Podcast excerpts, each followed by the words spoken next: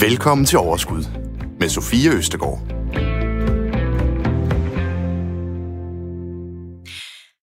Du sidder ved forhandlingsbordet. Du skal lægge en forhandlingstaktik. En forhandlingsteknik. Det er et forhandlingsmøde. En lønforhandling. Uh, kan du mærke de svedige håndflader, når jeg nævner de her ord? Sådan er der virkelig mange, der har det. Og sådan har jeg faktisk også øhm, sådan kan jeg også få det. Jeg har faktisk haft min egen, da jeg var øh, fastansat et sted i 10 år, der havde jeg min helt egen regel for, at jeg skulle ikke forlade øh, et, øh, en lønforhandling uden at få noget med. Og det betød, at jeg på et tidspunkt måtte gå derfra med 150 kroner mere om måneden, fordi der virkelig ikke var noget at komme efter. Men det var også en rar følelse at gå derfra, og så videre, at jeg trods alt havde fået det, som jeg nu kunne få. Men der er faktisk rigtig gode grunde til, at vi bliver endnu bedre til at forhandle og også økonomiske grunde. Prøv at tage for eksempel en øh, lønforhandling. Vi her i programmet, med hjælp af, af, af vores øh, gode ven John Stihøj fra øh, Aktieinfo, har faktisk lavet et, øh, et lille regnestykke, og jeg kommer nærmere ind på det senere. Men det viser sig faktisk, at hvis man hvert år i 10 år kunne komme igennem med at få 500 kroner mere ved den årlige lønforhandling, øh, så vil man faktisk hvis man udover det kunne investere dem og få 8% i afkast, så vil man faktisk efter 10 år have en lille halv million ekstra. Og så lige prøv at forestille dig, hvis du så ovenikøbet også er blevet så dygtig, at du kan gå ned i banken og få et endnu bedre lån. Ja, jeg håber, I kan se pointen. Og lige præcis derfor, så skal vi tale om forhandlingsteknik i dag. Det her, det er programmet Overskud med mig, Sofie Østergaard, og øh, jeg har glæden af at byde velkommen til to gæster her i dag. Kåre Thomsen, mm. velkommen til dig. Mange tak. Du er specialist i forhandlingsteknik, retorik og samtaleteknik. Mm. Du arbejder for virksomheden Godtleben, og så har du også mm. skrevet to bøger. Lær at forhandle. Ja. Og den, der hedder... Kunsten at holde kæft. Og andre, og andre strategier, strategier til at overbevise, til at overbevise med ord. Med ord ja. Jeg synes, det er en helt fremragende titel på særlig bog nummer to. Men udover Kåre, så har vi også besøg af dig, Lina Knudsen. Velkommen til. Tak skal du have. Du er 34 år og bosat her i øh, København. Det er sådan, at jeg for et par uger siden skrev ud på vores øh, Facebook-gruppe øh, Overskud, og øhm, eftersøgte nogen, som havde lyst til at blive endnu bedre til det her med at forhandle. Og du var en af dem, som øh, skrev til os, så jeg glæder mig meget til at byde, byde dig velkommen øh, her i dag. Du skal, øh, du, du, du skal, og nu siger jeg skal, og det er simpelthen det, der er forventning. Du skal i dag blive bedre til at forhandle, og det skal jeg også, og det skal alle dem, der lytter med, og det skal, det skal Kåre hjælpe os med. Men hvorfor er det, Lina, at du gerne vil blive bedre til at forhandle? Hvorfor skrev du til mig? Jamen, jeg skrev, fordi jeg tænkte, det var alle tiders mulighed for rent faktisk at lære lidt om det her. Øhm, jeg står faktisk og skal til min første rigtige lønforhandling nogensinde om et par måneder. Så jeg ved slet ikke, hvad der er op og ned i sådan en situation. Hvad gør man, hvad gør man ikke, hvad kan man tillade sig, og, og sådan nogle ting. Mm. Øhm, så der tænkte jeg, at, øh, at nu kunne jeg forhåbentlig lære lidt, sådan at jeg kunne få startet rigtig godt ud ja. min øh, ja, lønforhandlingsstrategi øh, fra, fra første fløjt. Kan du fortælle lidt om, øh, hvor, hvor du arbejder, og, og hvordan, og, og hvad du tjener, så vi sådan har et godt udgangspunkt? Øh, jeg, jeg arbejder, jeg har en sundhedsvidenskabelig baggrund, øh, mm. og blev Ph.D. sidste år, og så har jeg det sidste års tid arbejdet som konsulent hos en lille virksomhed, hvor vi arbejder for medicinalbranchen. Ja. Og hjælper med at få deres produkter på markedet, sådan set. Mm.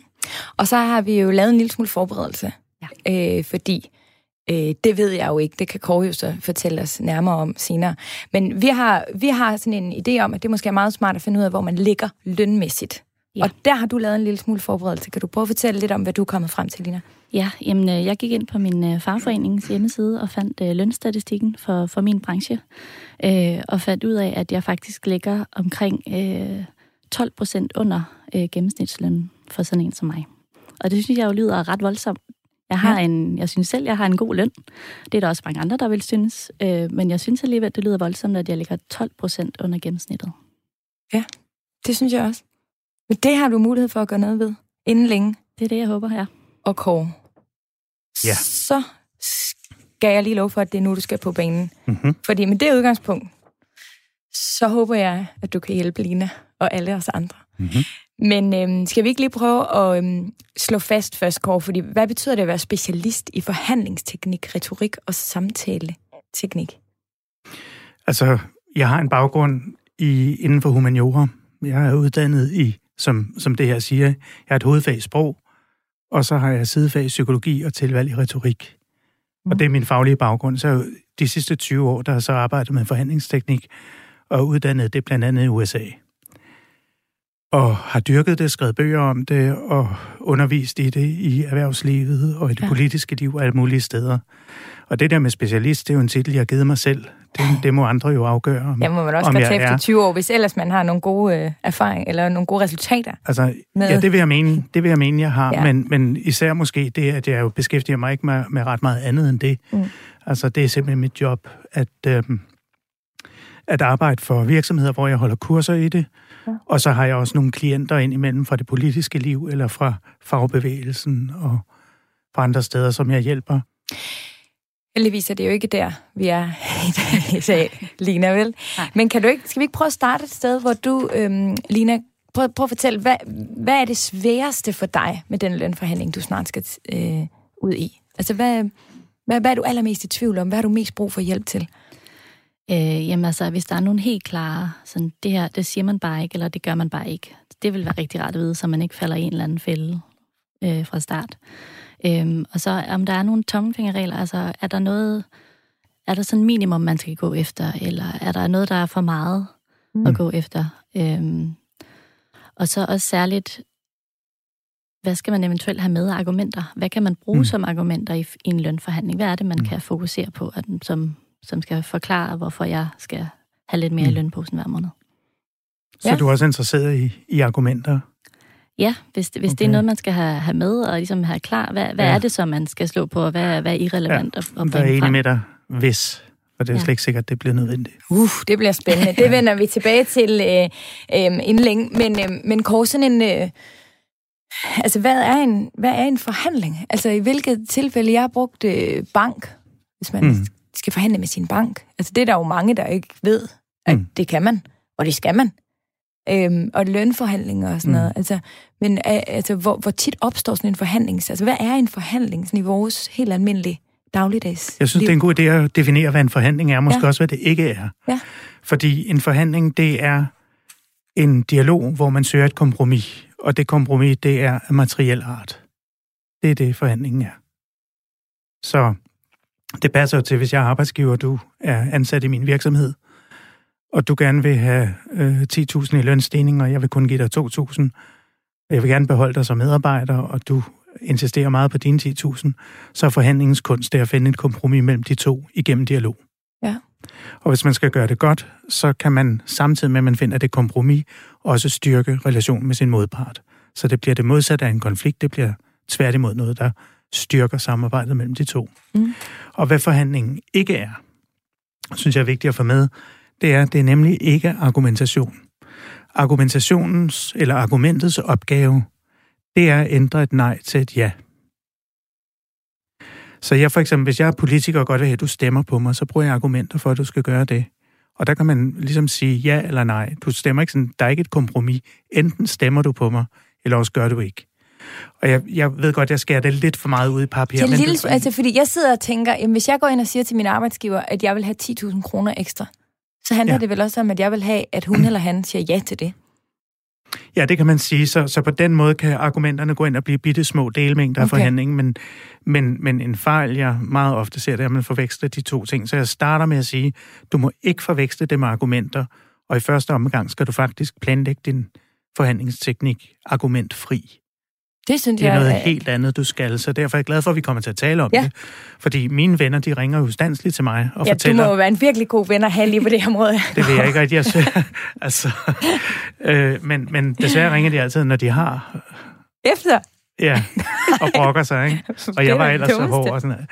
Nej, men altså... Øhm, og så fortæller de mig jo også om alle de der argumenter, de har fremført, Ja. og jeg sidder og tænker, det var da ærgerligt. Nå, at Jamen, det det er sådan, spændende. gjorde. Det glæder mig til at Ja. vende tilbage til. Mhm. Men inden vi går helt konkret i gang med, øh, og, og, og, og klæ, nu siger jeg vi, du går i gang med at klæde Lina på Jeg synes, til en vi samarbejder alle tre. Ja, lad os gøre det. Det var sødt sagt. Øhm, så kunne jeg godt tænke mig at vende en teori med dig. Okay. Fordi jeg har faktisk... Øh, altså, øh, er kvinder dårligere end mænd til at forhandle? Er det en af grundene Mm. til, at vi ser så mange brancher, hvor kvinder tjener mindre øh, end mænd? Ved du noget om det? Jeg bliver virkelig tit spurgt om det. Nej, jeg, jeg vil starte med at sige, at jeg ved intet om det. Nej, Men Altså, jeg tænker ja, bare ud det, fra din erfaring med, igennem ja. 20 år. Jeg ser Altså- jo kvinder og mænd forhandle hver eneste uge, Ja, og har gjort det i så mange år. Øh, så jeg kan jo sige, hvad jeg observerer der. Mm. Jeg kan sige, at jeg har en oplevelse af, at mænd er generelt mere interesseret i forhandlingsteknik end kvinder. Så jeg har rigtig mange hold, der er, vil jeg sige, lidt maskulin præget. Altså hvor der typisk kan sidde måske 10 mænd og 5 kvinder. Det er ikke så ualmindeligt. Men det kan også være, fordi jeg tilfældigvis arbejder for nogle industrier, hvor der bare er flere mænd. Øh, men jeg har selvfølgelig også, altså for eksempel når jeg arbejder inden for det politiske liv, så er der lige så mange kvinder som mænd. Og jeg har altså aldrig kunnet se noget tegn på, at kvinder skulle være dårligere, hverken til at forhandle eller til noget som helst andet, verbalt eller psykologisk eller noget som helst. Det er jo det, det handler om at, forhandle. Det er at forstå en kompleks sammenhæng, lægge en strategi, føre den ud i livet, formidle den øh, godt. Og jeg synes, mænd og kvinder er stort set øh, lige gode, Ja. eller de er, som jeg ser det, fuldstændig lige gode til det. Jeg har bare nogle gange lidt en opfattelse, og det er min egen lommeteori, og nu ved jeg ikke, Mhm. Lina, om hvordan du har det. Men jeg, jeg, jeg kan nogle gange fornemme, at mine veninder, de kommer hurtigt til at tage lidt følelse med ind i et forhandlingsrum, end mine venner, de gør.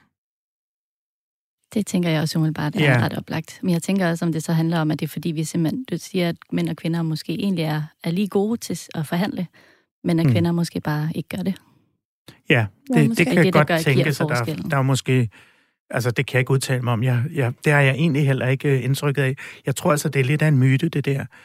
Men, men jeg kan sige en anden opdeling, som jeg synes er ret typisk, og det er, at man kan godt have en følelse af, at dem, der sådan er her, kommer jeg-agtige, sådan ekstroverte og tør at sige fra og alt det der, at de er bedre til at forhandle, end dem, der er lidt mere stille. Og der mener jeg, at det er stik omvendt. Altså, det er typisk de lidt sagt modige, dem, der har sansen for at være tålmodige, vente, ikke sige for meget. Og hold kæft. Hold en gang kæft. imellem, apropos titlen Ja, på som, din en, ene som bog. en strategi til at opnå ja. det, man vil. Dem, der har selvdisciplin til det, og det synes jeg, mænd og kvinder kan være lige gode til at få. Det er jo en, det er jo en færdighed, man opbygger, hvis man ikke har den. For mig der er det en færdighed, jeg har været nødt til at opbygge, for Ja. det ligger ikke naturligt for mig.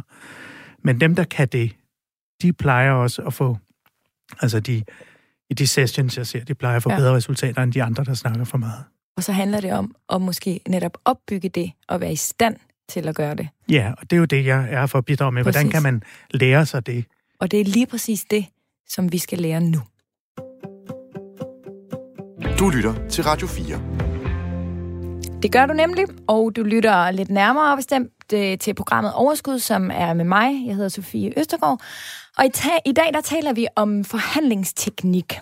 Og for at, gøre klogere, for at gøre os klogere på det, så har jeg besøg af Kåre Thomsen. Men jeg har også besøg af Lina Knudsen. Lina, du er med i studiet for at blive klædt lidt på, for inden længe, så skal du rent faktisk til en øh, lønforhandling. Og øh, jeg er rigtig glad for, at du vil komme i dag, fordi nu er det dig, der ligesom er her rent fysisk, men i virkeligheden er det jo en kæmpe hjælp til øh, os alle sammen.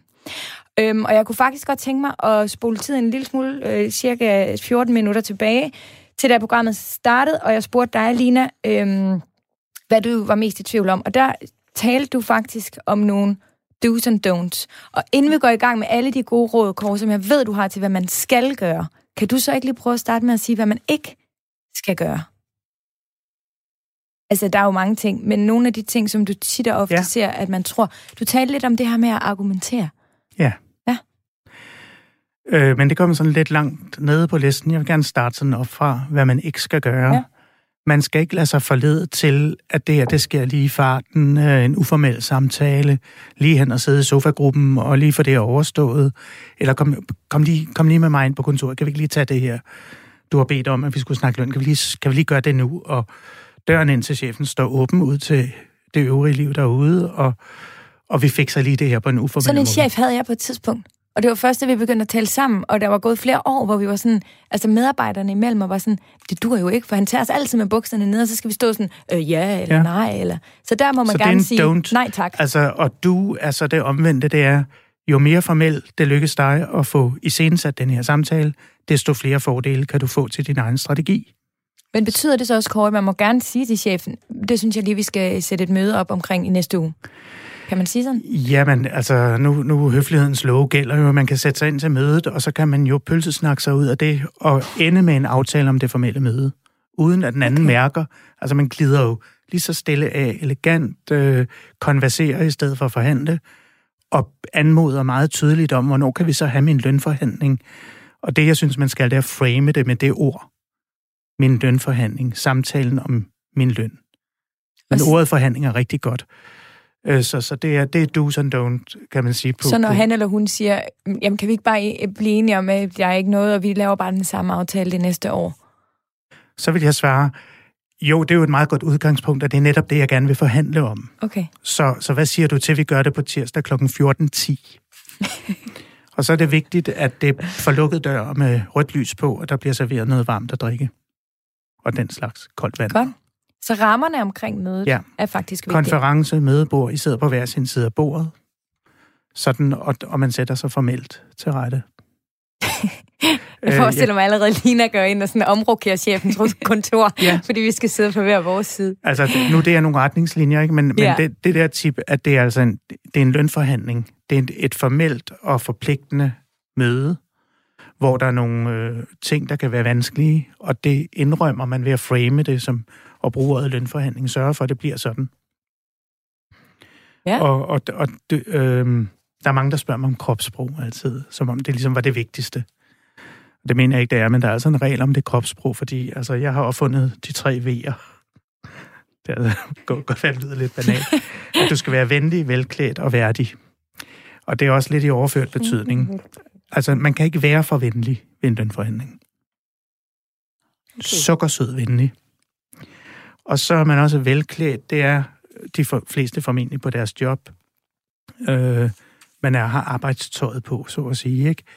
Men den må godt få et lille tak op af den formelle stige til den dag. Altså hvis man for eksempel kan klæde sig i mørkt med en hvid flip og den slags ting, der, der, der gør, at man, jeg bliver den lige opgraderet til en lille smule mere formel udgave af mig selv.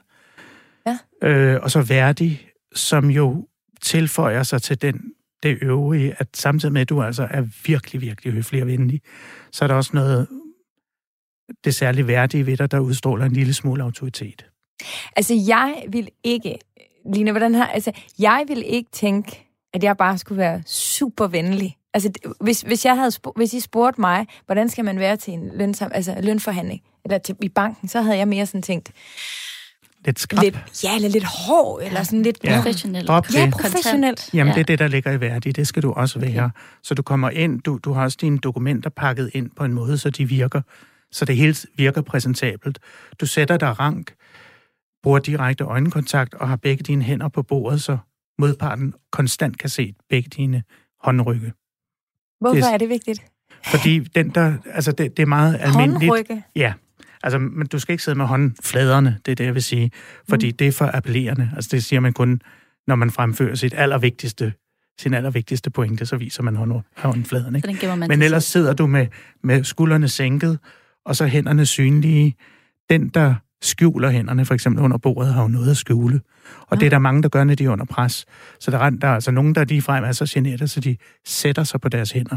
Det er det aller værste kropssprog, man kan komme med til en forhandling. Så du sætter dig værdig, rank ryg, øh, håndryggende synlige, dine dokumenter lægger du foran dig, og du har både en blok eller en notesbog og en kuglepen, øh, så, hvor du tager notater med en alvorlig mine. Det er også det, jeg mener med værdig.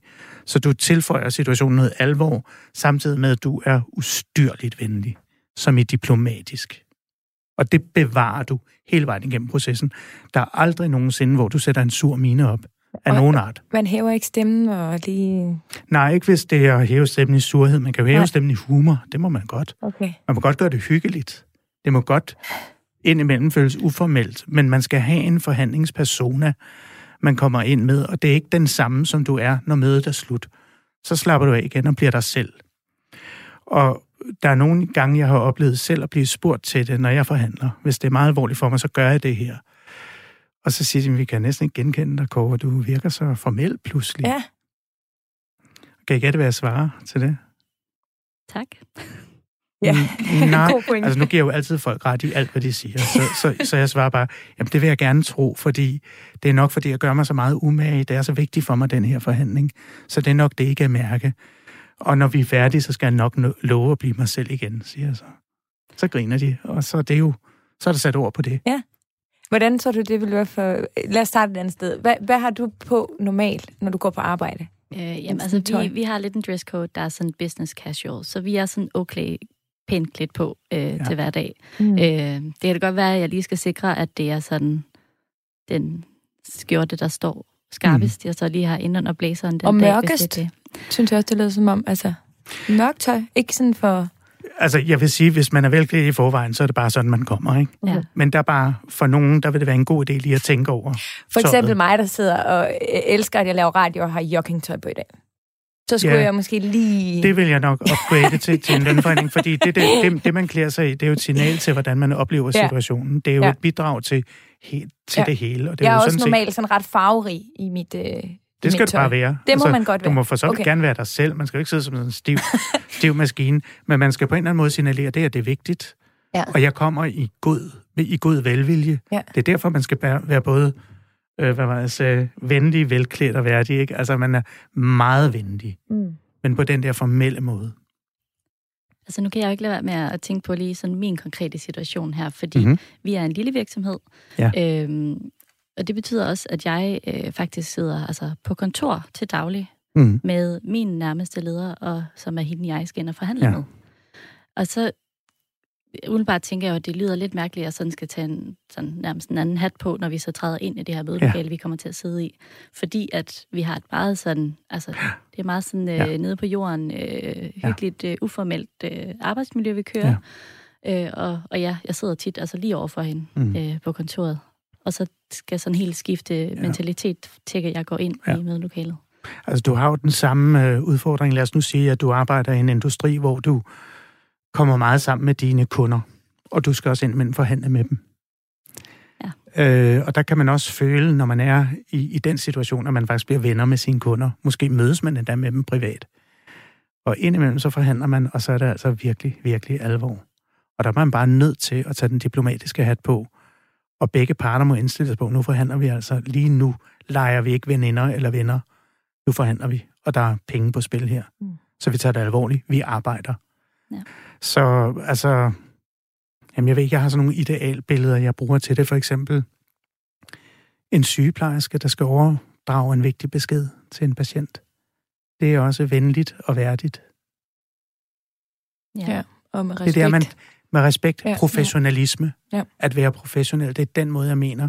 Og uanset om, for, om man, man føler sig selv lidt underlig ved at skulle træde ind i en persona, ja, præcis. men det har du brug for, ikke kun i forhandlinger, men i alle mulige kommunikationsopgaver.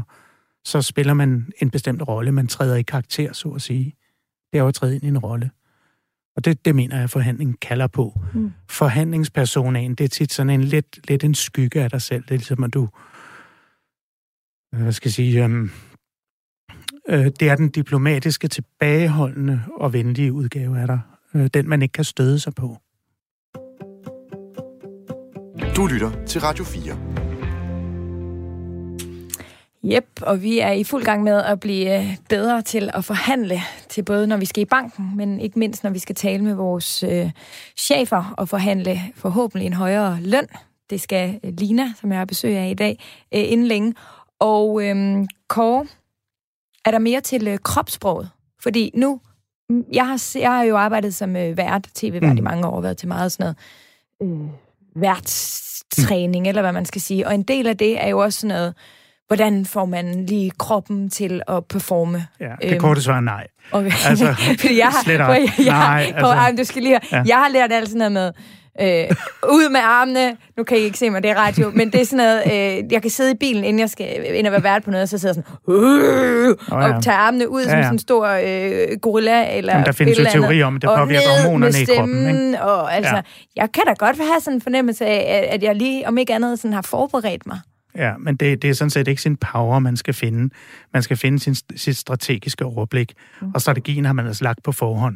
Så du sidder med et manuskript og følger det, og det må gerne være på en sagt modig måde.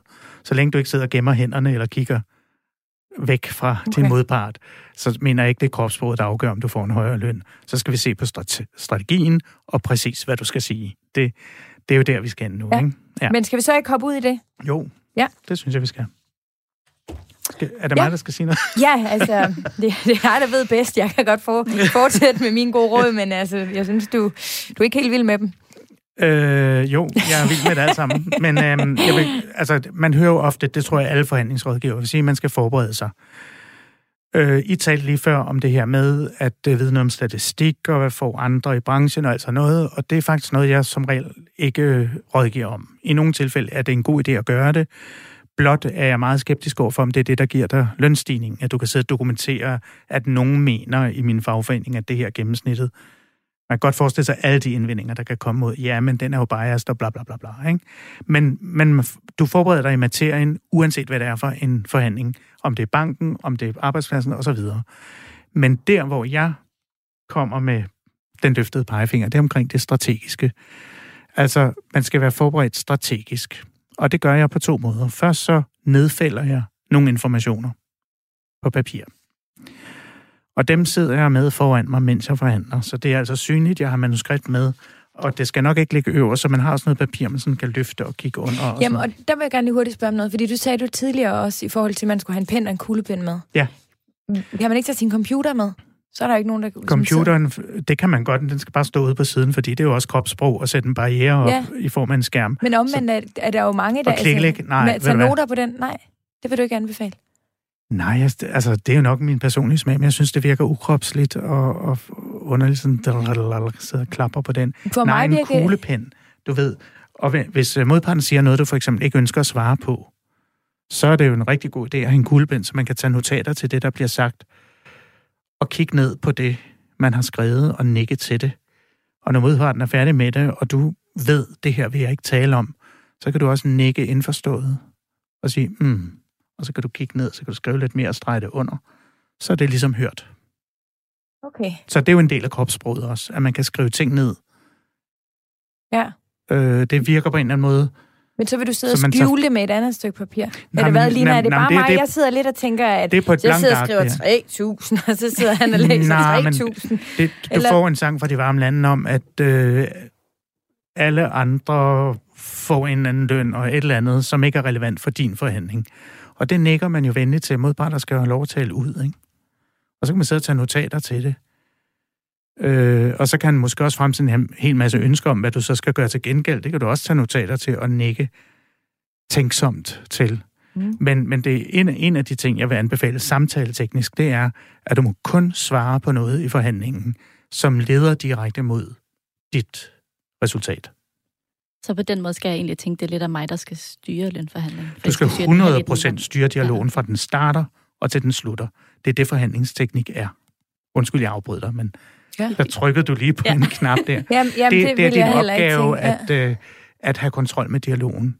Okay. Du kan for eksempel risikere, at din arbejdsgiver siger til dig, jamen der kom du lige med øh, et forslag der, du vil gerne stige øh, 13,7 procent i løn. Så skal jeg bare lige spørge dig, hvorfor synes du, det er rimeligt? Og hvad gør jeg så der? Fordi det er også det der med argumentationen. Du sagde, mm. at det skulle man ikke sådan rigtig have Det er jo et forsøg på at afspore dig, ikke? Ja. Fordi nu kan du begynde, jamen det er fordi A, B og C og D og E. Det er fordi, det står i en statistik, og det er fordi, jeg er dygtig, og det altså alle de argumenter, man kan. Så jeg vil sige, at de 90 ud af 100, de svarer spontant på det. Ja. Og dermed ødelægger de deres egen forhandling, fordi nu taler vi om noget, der ikke tjener din dit formål. Og hvad er det så, jeg i stedet for skal sige, hvis jeg får det spørgsmål? Du kan prøve stille mig det, så er jeg dig. Hvorfor skal du så have 13,7 procent øh, lønstigning? Altså, hvad mener du? Hvorfor, hvorfor? Det er jo mit bud. Øh, det, det har sat til forhandling. Nej, du skal spørge mig, hvorfor, hvorfor jeg synes, det er rimeligt. Det er det, der ja, okay. er afsporing, ikke? Ja. ja. Hvorfor er det rimeligt, at du skal have så høj en lønstigning? Altså, om det er rimeligt, øh, det ved jeg ikke, om jeg er den rette til at bedømme, men, men øh, nu er det mit bud, så, så hvad siger du til det? Så du kaster den bare tilbage igen? Ja, altså, du, skal, du må ikke svare på noget, som ikke ja. fører mod dit resultat. Det, men det er fordi, det er en helt anden måde at se det her på. Ja, Fordi jeg vil tænke, at... Det er derfor, man underviser i forhandlingsteknik. Det, Det- er fordi, det siger jo ikke sig selv. Nej. Det er der jo nogle teknikker, der er udviklet for...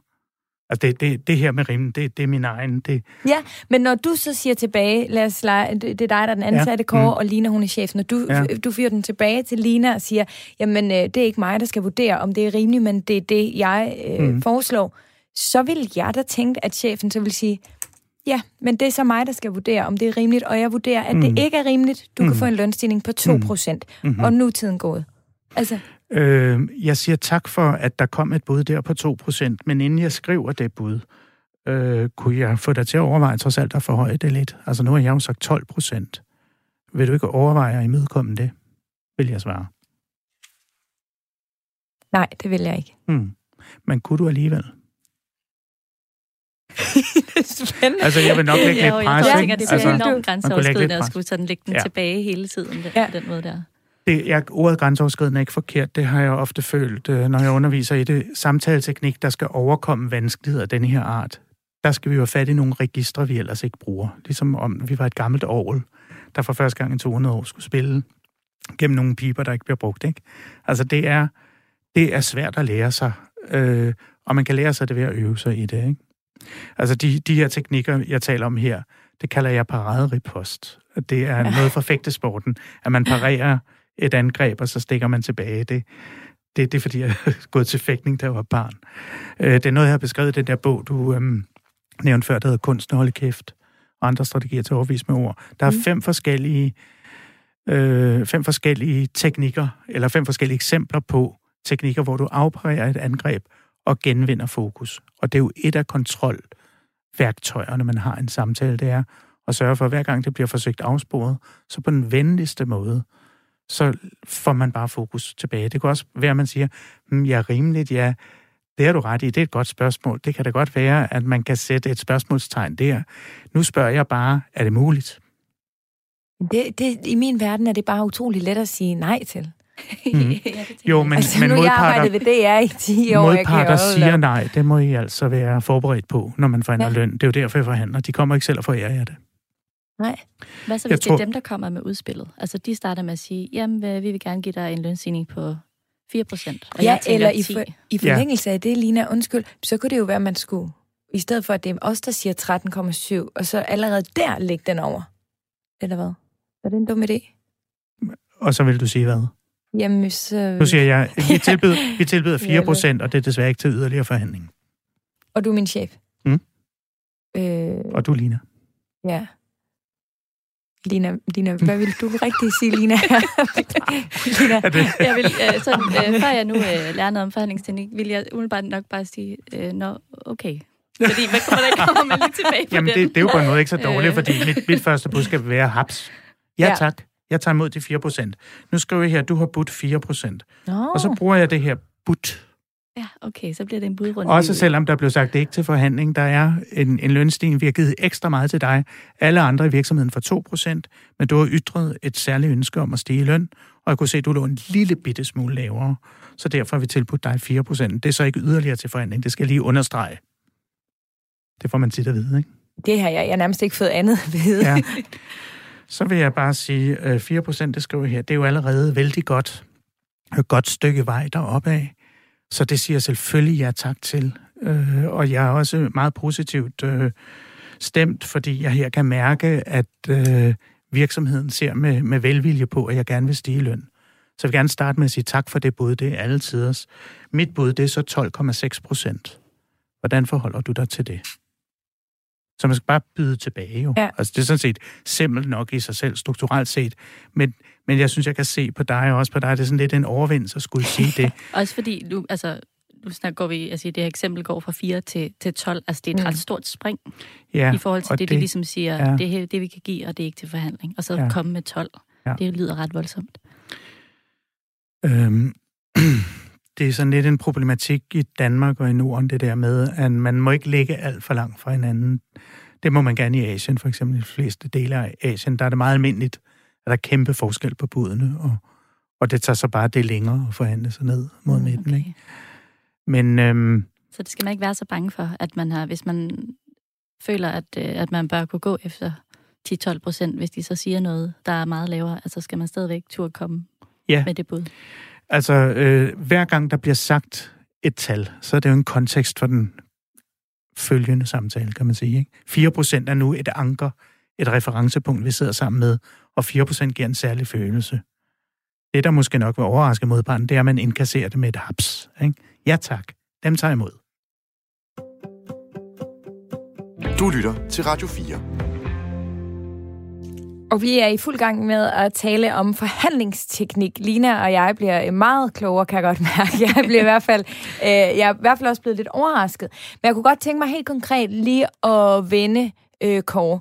Hvis, øh, øh, hvis jeg skal til en, en lønforhandling, øh, og jeg gerne vil lande på at få en stigning på for eksempel øh, 5%, det har jeg fundet ud af ved at kigge på min egen løn, ved også mm. at holde det op med, no, med nogle af mine kollegaer. Det tænker ja. jeg vel er en god idé, uanset at du tænker, at vi ikke skal bruge det som et argument i selve lønforhandlingen. Så er det vel fint at have lavet den research på Jeg har ikke sagt, at forhånd. I ikke skal bruge det, men det er nok ikke det bærende argument. Nej, det er ikke det bærende argument, nej. Øhm, så på den måde er jeg blevet enig med mig selv om, at jeg vil have, lad os sige 5 procent. Mm.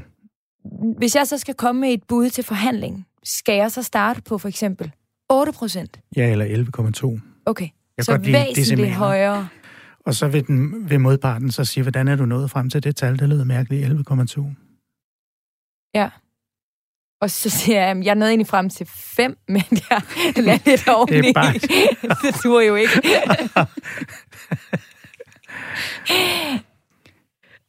Ja, altså der, der vil jeg bruge pølsesnak, når jeg bliver spurgt om det, så vil jeg sige, ja, 11,2, det er det uh, bud, jeg er nået frem til at sidde og regne frem og tilbage på alle mulige ting, og kigget på statistikker og ting, og så er jeg nået frem til, at jeg vil foreslå det. Uh, så det er mit oplæg til forhandling. Hvad siger du til det? Så vil den anden sige, må jeg se de beregninger? De ligger Hva- hva- desværre derhjemme. Ja, ja. Den er god, Ja, der vil jeg nok være Nå. fuldstændig ærlig at sige, jeg håber, det er ok, og det har jeg ikke så meget lyst til at vise. Det var dem lavede jeg for mig selv. Ja. Det er jo også bare et bud, så, så jeg vil da gerne have et modbud. Nu har du sagt 4 procent. Jeg giver det signal med mine 12,8 procent her, at, at jeg vil godt have, at du forhøjer det øh, pænt meget. Ja, Og så til stille derefter. Det er også vigtigt. Fremsæt det og hold kæft. Men noget af det, der man kommer til, når det er lidt svært at tale om, det er, at man kommer til at ævle. Og det skal man. Du skal stoppe nu, du har sagt budet. Men må jeg godt lige foreslå noget, vi gør? ja, endelig. Fordi øh, jeg vil godt, vi, vi kommer aldrig rigtig i gang med at tale om den strategiske forberedelse. Nej, og, det, det synes jeg er rigtig vigtigt. Det synes jeg, vi skal gå i gang med nu. det var det der med at have et stykke papir, men altså, øh, jeg har udviklet noget, som, øhm, som jeg kalder strategiskemaet. Og det kan man finde, altså hvis nogen vil ind og se, hvordan man bruger det, så har jeg lagt det på en hjemmeside, der hedder lærtforhandle.dk. Og den lægger vi også, vi, vi Ja. linker til den ind på Ja. vores Facebook, hvor I alle sammen er velkommen Ja. til at hoppe ind og være med i vores gruppe. Den hedder Overskud Radio Ja. 4. Så hop derind. Men det, altså, og jeg synes ikke, det passer, at det, det passer særlig godt til radio at stå og, og, og forklare et, et schema, men jeg vil sige nogle af de pointer, fordi dem kan man også bruge uden, at man decideret har skemaet. Og først og fremmest, så kan man sige, det som de øh, amerikanske forbilleder, især Harvards øh, jurastudium, Harvard Law School, de jo sprøjter jo alt muligt litteratur uden om, for, om forhandlingen. Og deres øh, ord for det, det er interessebaseret. En forhandling skal være interessebaseret. Den må ikke være forankret kun i et standpunkt. Jeg vil have 12 procent. Hvis man kun formår at tale om det, så er man ikke nogen særlig god forhandler. Det, man skal kunne interessere sig for, og tale om, og kortlægge, og problematisere, og lave drømme ud af, det er interesserne. Og i min version af det, så er interesser, de falder i to dele, øh, nemlig situation og interesser. Og situation vedrører nutid og fortid, og interesser, de vedrører en grammatisk fremtid. Altså det, man gerne vil. Mm. Og det vil jeg sidde og brainstorme på, ikke kun for min egen side af bordet. Jeg har jo klart nogle interesser, som knytter sig til lønnen, ikke? men også for, på min modparts vegne. Og en strategisk forberedelse, den, når den er god, så er jeg lige så godt forberedt til at spille modpartens forhandlingsrolle som min egen. Bortset fra, at der er selvfølgelig nogle af tingene om modparten, jeg må gætte mig til. Ikke? Men hvis man ser bort fra det, så kunne jeg sådan set gå ind og vikariere for modparten og forhandle mod mig. Så godt skal man være forberedt på modpartens vegne. Det er at have en strategi. Og, og, og det, jeg gør, altså jeg elsker at samarbejde med nogen om det. Jeg sætter mig ned og brainstormer, hvad er det, den her modpart gerne vil, og hvad er deres situation, som jo til dels jo også beskriver, hvorfor vil de det gerne, ikke? Og der må man jo godt nogle gange tænke lidt stort, ikke? Altså, hvad er det, øh, hvad ser modparten i mig, og hvad kunne modparten godt tænke sig, jeg udviklede mig til? Hvor er det, jeg er svaret på en pain, som modparten føler? I hvilke situationer kan jeg træde ind og gøre en, en særlig forskel for denne her modpart? Øh, sådan så interesserne bliver også, øh, kan man sige, fremadrettet på den måde, at man undgår det, som mange forhandlere gør forkert, nemlig at sidde og tale om, så var jeg dygtig der, og så gjorde jeg det, og så bliver det sådan en, et krav om betaling for noget, der er sket i fortiden, men at forhandling bliver en handel om, hvordan skal det her være i fremtiden mellem os. Men er det ikke vigtigt også at kigge på, øh, det her, det var det, du forventede af mig for den lønperiode, vi har været inde i, men jeg leverede 120 procent i forhold til det. Altså, det synes jeg gerne, man må sige, men, mm. men jeg tror, forhandlingen, det er jo en handel. Altså, det der at sælge noget, der allerede er leveret, det er sådan lidt en... Øh Altså, jeg synes, det lyder lidt som, øh, når man skal skrive en, en jobansøgning egentlig. Der skal du jo også se ved, det skal være det der, der kigger bagud, ja, hvad du har gjort. Ja. Altså ansøgningen, det skal kigge fremad. Ja, Hvad kan det, du det er gøre, meget at man pointe. ikke skal samme ja. mindset, man skal have. Ja, og prøv at forestille jer, at I har købt øh, en eller anden, et eller andet produkt online, og så kommer der en regning for det, og så senere kommer der en ekstra regning, fordi vi har fundet ud af, at produktet var meget bedre, end, du, end, end det, du krævede, så nu prisen sted. Altså det, det er sådan lidt svært efterfølgende at sige, det var, det var faktisk bedre, det jeg gav dig, end det du havde regnet Men med. det så kunne godt være et incitament til at købe det samme produkt Ja. igen, fordi det produkt, det faktisk Lige over, præcis. overpræsterer. Lige præcis. Men, men jeg vil bare rigtig gerne, øh, det jeg vil med det, det er, at modparten skal føle sig favnet af mig og med sine interesser. Jeg skal, det, det, som Aristoteles kalder at vise velvilje, det er simpelthen, at modparten kan mærke, at jeg er der for ham. Det er en ting, mange overser, og specielt i forhandlinger. At jeg viser denne her velvilje, den her omsorg for, at modparten sidder med en problematik, med nogle penge, med nogle behov, med nogle alt muligt, med en ledelse, der skal lykkes. Og nu er jeg en aktør i det, og det vil jeg tage mig betalt for, eller prøve at sætte en, en bedre pris for. Så det er sådan lidt der, vi skal tænke frem, ikke? Øh, og det kan være, at der er nogle konkrete ting, man kan handle med. Det kan også være, at der ikke er. Så det, det, er, det er den strategiske øh, forberedelse af interesserne. Og så talte vi om det der med at sætte et bud, der er højere end målet. Mm. Du vil gerne stige 5%, så foreslår du 8. Det lyder som en god idé i Danmark. Jeg satte det lidt højt før. Det var bare for pædagogikkens skyld, Ja. ikke? Men altså, du sætter det jo noget højere, så noget at forhandle ned af, men så har du også en smertegrænse. Det, det synes jeg er vigtigt, og det fremhæver Harvard meget, at der er en nederste grænse. Hvis nu modparten for eksempel siger til dig, jamen du stiger 0%, og det er ikke til forhandling. Mm. Øh, hvad er det så, du vil gøre, hvis... Øh, altså, vil, vil, det- skal det så koste jobbet? Eller?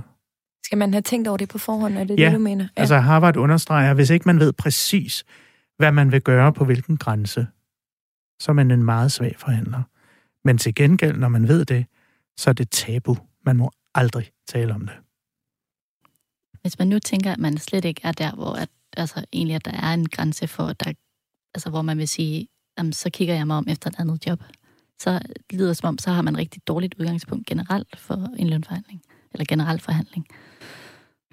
Nej, det, det, det vil jeg ikke sige. Det, det der, der er vigtigt, det er at være bevidst om, hvor, hvor står man med det der.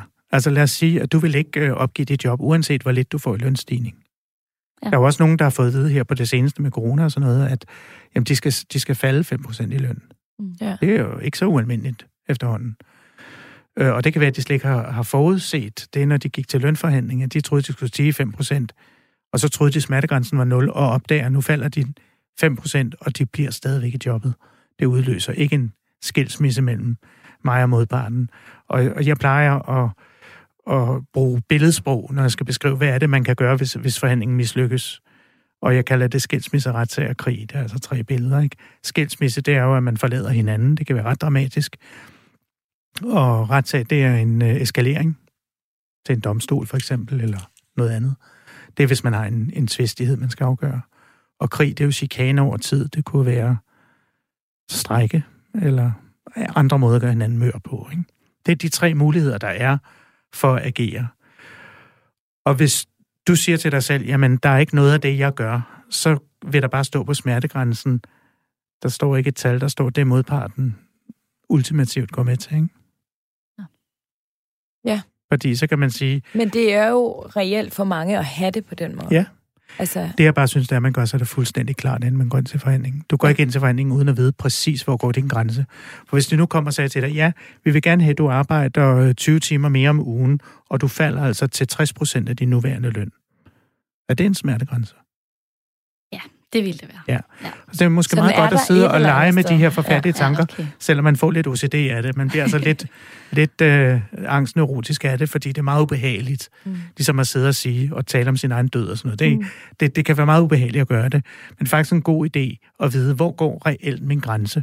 Og det er noget, du ved, og du putter det ned i lommen, og du taler aldrig om det. Men det gør også på en eller anden måde, kan jeg fornemme, bare her ved snakken, jeg sidder mm. sådan også og tænker, at man på en eller anden måde lige finder sit eget værd. Ja. Altså uanset, Mm. hvor, hvor meget man synes, det er, Ja. så er det en rar fornemmelse egentlig, måske at træde ind i sådan en forhandling med. Ja, At man, man- man ved præcis, hvad, ja. Hvad man... Og det er ikke, hvad man vil finde sig i. Det må ikke være sit eget værd, der bliver sådan alligevel lidt... Øh, Okay. Fordi øh, dit selvværd, din selvtillid, må ikke hænge på det her. Du skal Nej. være så iskold forretningsmæssigt med det, og det er svært, når det er ens egen løn. Ja. For der er en vurdering af mig i det, og det, jeg tror også, det er derfor nogle af mine bekendte, de ringer til mig og, og græder og siger, at jeg virkelig ikke mere værd. Og så må jeg jo bare svare, er alt den- det guld, der er i verden, vil jo ikke kunne vejes op med din værdi. Det har intet med det at gøre. Se, Det er bare, fordi du ikke var særlig god til at forhandle. Men, men du siger så også, at man skal ikke bruge det som et ultimatum, er det det, jeg hørte dig sige? Slet ikke. Nej. Det er tabu. Du Okay. må aldrig nogensinde tale. Du må aldrig fremsætte en trussel i en forhandling. Og det indgår også i det der, jeg sagde med venlige og høflige og Ja. Ubestikkeligt positiv. Så ikke? hvis det er, at man ikke kan blive enige, er det så okay at sige, så afbryde? Altså, fordi som regel er der jo afsat en eller anden form for tid Ja. til den her samtale. Afbryder man så simpelthen samtalen og siger, vi må tage den op igen? Eller, der er ikke noget at gøre? Eller hvordan? Altså, øh, jeg vil da blive ved al den tid, jeg har. Ja. Fordi det der med at lægge et pres på modparten uden at krænke psykologisk, og det er måske også en af de ting, vi skulle tale om her. Øh, det skal man jo gøre. Øh, og al den tid, du har til det, skal du da bruge, fordi det er nemlig noget, der virker over tid. Ja. Så Men altså, nogle gange er der jo ikke sat mere end en halv time af til sådan en samtale. det synes jeg lyder som lidt kort, men, Ja. ja. men øh, Men det hvis- er jo som regel chefen, der indkalder. Ja. Jeg har været til flere i hvert fald, hvor der kun Ja. var afsat en halv Ja. time. der vil jeg nok sige, hvad siger du til at sætte en time af til det? Jeg tror, der er en del, vi skal snakke om. Og så Okay. giver den der nok 45 minutter, og det er væsentligt bedre, ikke? Tiden, den øh, går jo. Altså, Det er der er faktisk ikke gang så meget øh, lang tid Jo. tilbage øh, af programmet. Små 10 minutter. Så øh, Kåre, kom med din guldkorn. Altså... Hvad skal vi tage for noget af det? Fordi der er nogle af de ting, jeg har skrevet ned her, som vi har talt om, det der med ikke at satse for meget på argumenterne, men mere på. Ja. at købslå. Mm. Øh, det, med hensyn til det der med interesserne, øh, der, vil jeg, der gør jeg det selv på den måde, at jeg fortæller, at jeg har skrevet lidt op her, og også om, så siger jeg til modparten, jeg har egentlig også siddet og funderet lidt over dine interesser, men da jeg ikke er dig, så, så ved jeg jo ikke, om jeg gætter rigtigt, og så vil jeg begynde at spørge til det, øh, hvad, hvordan har du det med det og det, og Med hvad for eksempel? Hvad Jamen, kunne det være? Øh, jeg kan huske øh, en gang i en forhandling med et pengeinstitut, øh, hvor jeg begyndte at spørge dem ud om, hvilke produkter de egentlig helst ville sælge til mig, og hvorfor. Og der løb jeg jo ind i det der med, at han ville jo helst ikke fortælle om det. Nej. Men da jeg havde spurgt øh, 39 gange, så begyndte han jo lige så stille at fortælle om det. Og det viser sig, at de informationer, der kom ud af det, faktisk var meget værdifulde. Vi kunne vælge det, altså det var så også min interesse, at vælge det produkt, som gav mest mening for, for den anden, og så delte vi faktisk gevinsten i porten. Øh, Så der fik jeg jo et, et gennembrud. Begge parter var glade Mm. for det her. Og jeg tænker på, det, det er meget sådan, man skal se forhandlingen som det her, det her gensidige samarbejde. At jeg har også for at gavne dig, og det vil jeg også ustandsligt i talesætte under samtalen, ikke? At jeg vil bruge sådan nogle udtryk som, jamen det jeg gerne vil, nu, nu er jeg godt klar over, jeg, jeg prøver nu at lægge meget hårdt pres på dig, for jeg har virkelig brug for, at du hæver dit bud. Nu det sidste gang, så sagde du 5 procent. Jeg vil altså godt have den et ordentligt spark op af. Øh, men jeg vil jo selvfølgelig helst have, at det sker på en måde, så, så vi også kan så du også kan gå fra og sige, jamen det er til gevinst for dig. Det er lige så vigtigt for mig, at du også har noget ud af det. Så det vil jeg ligesom blive ved med at insistere på, den her gensidige, mm. den her omsorg for den anden ja. Også, samtidig med at jeg presser, presser, presser. Øhm, apropos, nu talte du lige om pengeinstitutter, ikke? Christian Let, han skriver ind på vores øh, Facebook et lille indspark til mm. netop forhandling i et pengeinstitut. Bankerne tjener mange penge på deres kunder. Hvis du som kunde sætter dig ned og finder ud af, hvor meget din bank har tjent på dig igennem de sidste par år, har du som kunde et godt udgangspunkt for at forhandle nogle af de mange gebyr, som man som kunde betaler. De er ikke meget for det, men det kan lade sig gøre. Og det, den historie, du kom med, understøtter jo faktisk Christians teori om, ja. at det skal vi altså, det skal vi faktisk tage alvorligt, ja. for det, det kan lade sig gøre. Altså jeg mener, man kan forhandle med pengeinstitutter, men man skal være forberedt på, at det er noget, der varer lang tid. Ja. Hvis det er andet end små, små justeringer, så er det noget, altså det kan være over en hel sommerferie, man udveksler mails og, mm. og sådan noget. Det er så ikke, vi kan lige så godt komme i gang øh, med det ja. samme. Ja. Øh, og når man lægger pres på modparter, så er der en ting, jeg vil råde til, at man aldrig formulerer det som krav. Aldrig nogensinde. Det er høflige anmodninger, man så til gengæld gentager det i det uendelige. Så det hedder ikke, eller skifter jeg bank? Jeg skal, nej, slet ikke. Der er jo en trussel, det, det er jo ja. helt no-go, okay. men, men også noget med, altså jeg vil alligevel have det godt med, hvis du trods alt fandt en vej, hvordan kunne vi komme op over de 5 procent? Nu har jeg sagt, sidste gang sagde jeg 7,5 procent. Kunne jeg presse dig lidt ekstra?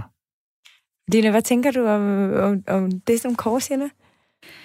Øh, jeg tænker, det er virkelig svært at udføre i praksis, når man, mm. når man ikke har prøvet det før. Øhm, og nu får du bogen Så har du hjem. måske heller ja. ikke fået ja. så mange dårlige vaner. Nej, Eller det er sådan, rigtigt. Og det er derfor, det jeg, jeg har en chance for at få startet ja. rigtigt, kan man sige. Mm. Øhm, mm. ja, igen grænseoverskridende, tænker jeg, at skulle blive, altså den der med at kaste den tilbage. Men, mm. men jeg begynder sådan, for det er den måde, du formulerer det på, øh, altså den der venlige og høflige ja. tilgang, tror jeg også gør det nemmere rent faktisk at få det overleveret. Ja. Øh, fordi man ikke behøver at være den der hårde kontante, som ja. Ja, både du og jeg, Sofie, åbenbart havde forestillet os, vi skulle være. Øh, at, at når det er på den måde, at man kan formulere det pænt, så, så tror jeg faktisk, det vil føles okay at gøre, ja. fordi man ikke føler, man træder nogen over tæerne. Altså, der er et begreb, der hedder facework, og det kan du læse om i den lille bøgen, den hedder Lært forhandle. Facework, det er en, en, en, hvad skal vi sige, et værktøj til ordvalget, der gør, at du aldrig nogensinde krænker. Der, der bliver aldrig lagt et, et, et pres på modpartens ego. Det vil alt sammen være noget, der er lagt op til frivillig afgørelse. Øhm, og det vil jeg varmt anbefale, fordi det kan man ikke af sig selv. Man skal lige have opskriften på det. At man aldrig siger, at jeg, jeg er nødt til at insistere på, men altid siger, at jeg vil blive virkelig lettet, hvis vi kunne. Altså, at man, ja. man kun taler for sig selv, blandt lidt, andet. Det er lidt blødere på en eller anden måde. Det er ja, lidt rarere at være det er nemlig jeg lidt blødere. Godt, jeg kan virkelig godt ja. uh, fornemme. Har du nogle uh, spørgsmål til uh, Kåre her, uh, Lina, inden tiden? Den er jo desværre er ved at være gået. Øhm, jeg tror ikke lige, jeg har sådan noget lige for allerede. Jeg, vi der er mange tanker, om, der er i gang, ja. Ja, det kan jeg. Jamen, jeg har det helt på samme måde, men vi talte lidt om det der med, om der var forskel på at lønforhandle i en større virksomhed, ja. eller mm. i en lille, mindre virksomhed, som, ja. som din også er. Mm. Var den ikke det, Lina? Jo, altså vi er, vi er kun 14 medarbejdere fastansat der, hvor jeg er. Om der er ja. forskel på, når jeg går til forhandlingsbordet øh, i den lille virksomhed, eller hvis jeg nu for eksempel var hos Novo Nordisk, som er en kæmpe organisation. Jeg er helt sikker på, at der er forskel, men jeg synes, at en af de ting, der er virkelig vigtige, det var det, du sagde før, at du sidder i et øh, tæt kontorfællesskab med din nærmeste chef, og måske også har et venskabeligt forhold til vedkommende.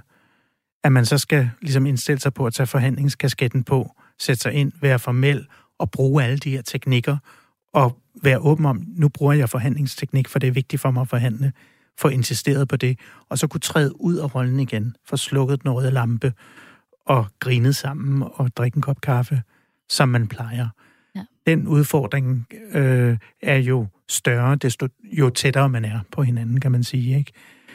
Øhm, ja. men, rent sådan forhandlingsteknisk, så, så er det sådan set, så skal man gå til det på samme måde. Ja, det vil jeg gøre. Ja. Det vil jeg gøre, men, men du, du laver selvfølgelig så meget analyse, du overhovedet kan af den kontekst, der er. Øh, hvem er til stede? Det, altså i nogle virksomheder, det er måske HR-afdelingen, man forhandler sin løn med, og slet ikke chefen. Det ved jeg ikke. Ja. Det, det Men, er jo øhm, alle mulige variationer af det her, ikke? Kåre, har du et ganske kort råd her til sidst, fordi jeg kunne også godt forestille mig, at nu er det Linas første gang, og der er mange, der øh, har første øh, forhandling, men også uanset at man har gjort det 10 gange, så de der svedige håndflader, og man bliver sådan lidt rød i hovedet, og, altså, og særligt hvis det er netop en mm. chef, man kender, som bare tydeligt kan se, hun er på udebane mm. har taget det rigtige forhandlingstøj på, og har, mm. har ligger håndfladerne rigtigt, men man føler sig helt ja, akavet på måske udebane. er man også synligt nervøs. Jamen præcis, det, det er vi altså nogen, kan... der tydeligt kan blive. Ja, ja. Hva, hvad gør man med det? Lad være at fokusere på det, lad det være. Vær så nervøs, du er. Det ændrer intet.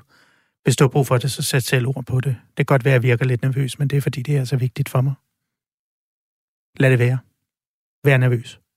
Lad være, lad være at bekæmpe det. Det er det vigtigste. Lad være med overhovedet at gå op i det. Lad det simpelthen bare være. Bare fokusere på sin strategi. Nu ved jeg ikke lige, Ja. yeah. hvor, hvor, hvor, hvor nervøs du bliver i sådan nogle samtaler, men hvordan lyder det, det der med ligesom at afmontere det på en eller anden måde med det samme, så det behøver ikke være noget, vi tænker om, nu har vi lige talt om det, og så kan vi gå videre. Tror du, det kan hjælpe? Ja, det tror jeg faktisk. Altså, fordi jeg tror, jeg vil være lidt nervøs, fordi at det vil Mm. første gang, jeg skal prøve det her af. Øh, Men det er jo normalt også i den sammenhæng at være lidt nervøs. Det er vel også forventet, den anden. At det vil jeg formode i hvert Ja. fald, at, øh, at det vil være. Og prøv at sætte dig i den anden sted, hvordan det føles. Man sidder over for en medarbejder, der tager det meget alvorligt med den her forhandling og virker nervøs. Jeg kunne godt forestille mig, at mange ville føle, at det var sympatisk, at man tager det så alvorligt, at man bliver nervøs. Der er ikke noget usympatisk ved det. Det er Og virkelig... dermed skader det der jo ikke. Det er rigtigt. Det er jo meget rart at, Ja. at Det er en sindssygt god Se det måde at lige altid. vende det om. Kåre, hvor er du Ja. god. Ja. Prøv altid at se det for, hvordan bliver du set af den anden? Hvad er det, den anden oplever ved det? Det, øh, altså, jeg har det helt ligesom dig, Line. Altså, jeg har sådan lyst til lige at sidde 10 minutter og lige at tænke over de ting, Kåre han har sagt, fordi det har virkelig for mig altså været øh, op til flere Mm. øh, øjenåbner. Så øh, ja, tusind tak for det. Det er mig, der siger tak. Lina Knudsen, tusind tak, fordi du ville komme i dag. Tusind Og- tak, fordi jeg måtte. Kæmpe meget øh, held og lykke. Jeg ville øh, ønske, at du lige ville skrive til mig, hvordan, hvordan det kommer til at gå. Fordi Jo, tak, det vil jeg, det, det gør jeg gerne. det vil jeg altså rigtig gerne øh, øh, høre. Og Kåre, øh, mega spændende. Tusind tak. Det var øh, meget interessant. Lige måde. Husk inde på vores øh, Facebook-gruppe, der kommer jeg til lige at linke til noget af det, som øh, Kåre han har talt om i dag. Og øh, ja, tiden den er desværre gået. Det er helt utroligt, som den flyver, når man øh, hygger sig og taler om noget, der er så interessant. Husk, du altid kan skrive til mig på overskudsnabelagradio4.dk. Det her program, det var tilrettelagt af Amanda Svarts Nielsen og produceret af Body Body for Radio 4. Vi tales ved.